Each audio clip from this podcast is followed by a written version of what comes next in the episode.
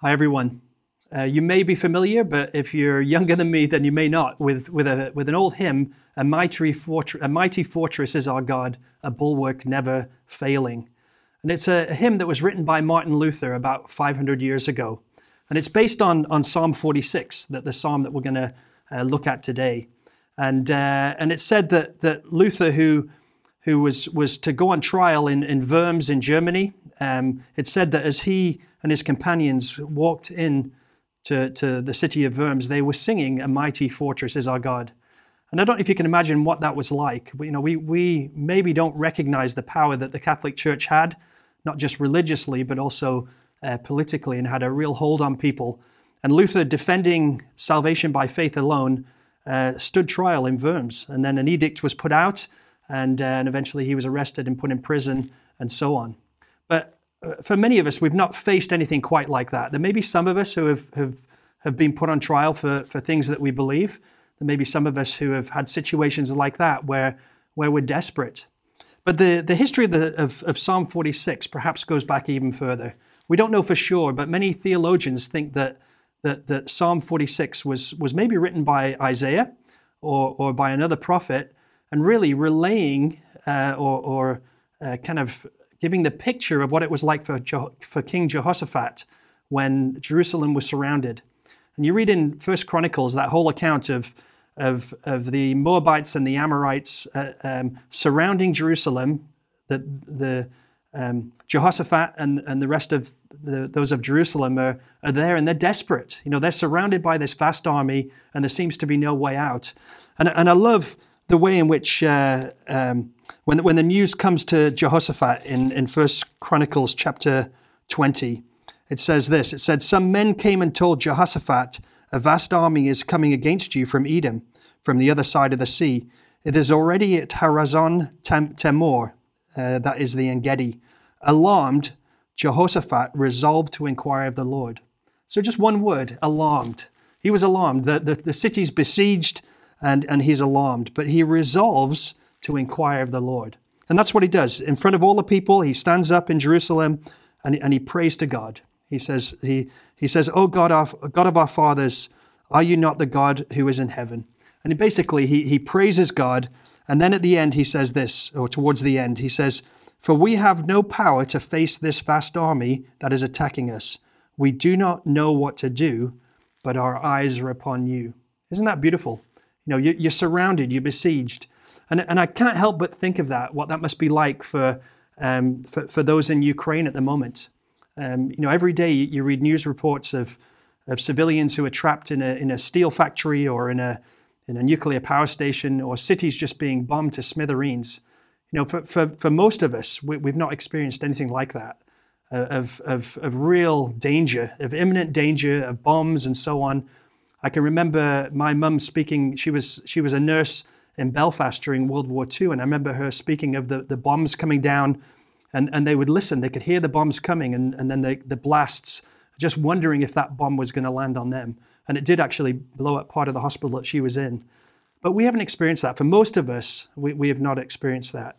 But I, I, I don't underestimate what many of us have experienced because we have experienced similarities, but perhaps not on a, on a, on a war scale like that. But but you know, we have challenges in our own lives, don't we, where, where there seems to be no way out, where, where we're desperate, where we have, you know, it, it, it can be family issues, it can be finance, it can be health, and, and they can all be seemingly insurmountable, where really we don't know what to do. A bit, a bit like a vast army, it can be, it can come in lots of different ways.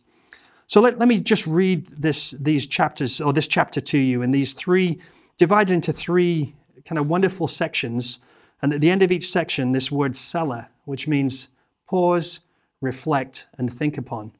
So I'll read these to you, and, and I want you to imagine perhaps uh, you know that, that you're in Ukraine, that, that you're Jehoshaphat, and you're surrounded by a vast army. So let me read this first bit to you. God is our refuge and strength, an ever present help in trouble. Therefore, we will not fear, though the earth give way and the mountains fall into the heart of the sea, though the waters roar and foam, and the mountains quake with their surging. Selah. So pause and reflect. There is a river whose streams make glad the city of God, the holy place where the Most High dwells. God is within her, she will not fall. God will help her at the break of day. Nations are in uproar, kingdoms fall. He lifts his voice, the earth melts. The Lord Almighty is with us. The God of Jacob is our fortress. Selah. Come and see the works of the Lord, the desolations he has brought on the earth. He makes wars cease to the ends of the earth. He breaks the bow and shatters the spear. He burns the shields with fire. Be still and know that I am God. I will be exalted among the nations. I will be exalted in the earth. The Lord Almighty is with us. The God of Jacob is our fortress. Selah. Isn't that beautiful? How we have a, a theme that runs right through all three sections of this, and that's very much God is with us.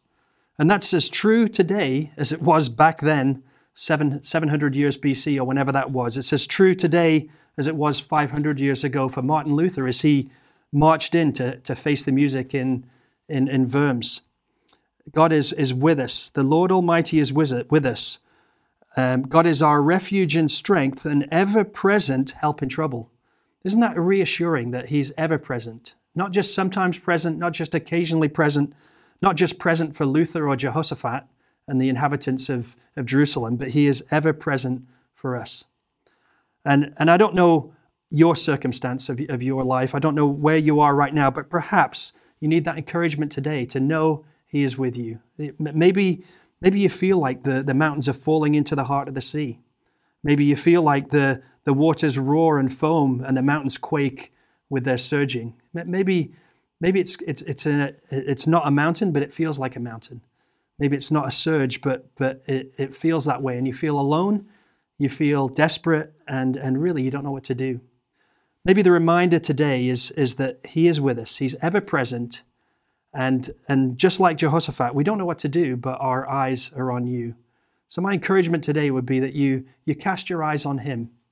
I, I know these things draw our attention, don't they? they the, the mountain about to quake, we can't help but look at it, but, but, but let's look to Him.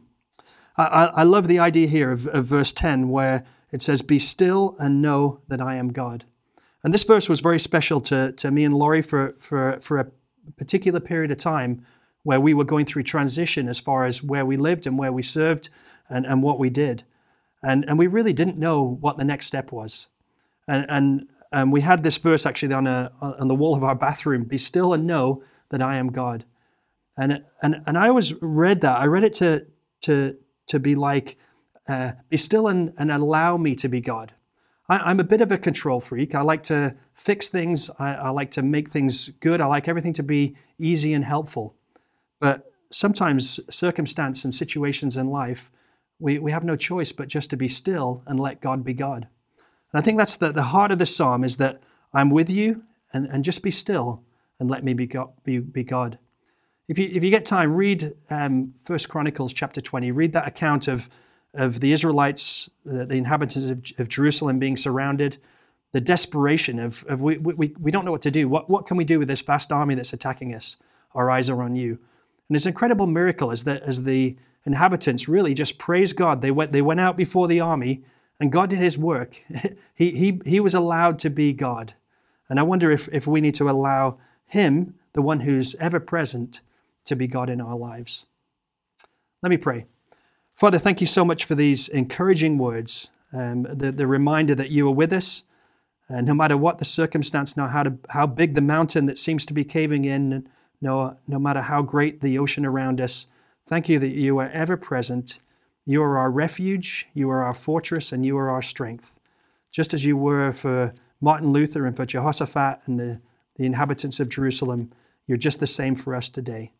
Thank you that we can, we can trust these words, we can believe these words, and, and we can know in our hearts that you are with us. In your name, amen.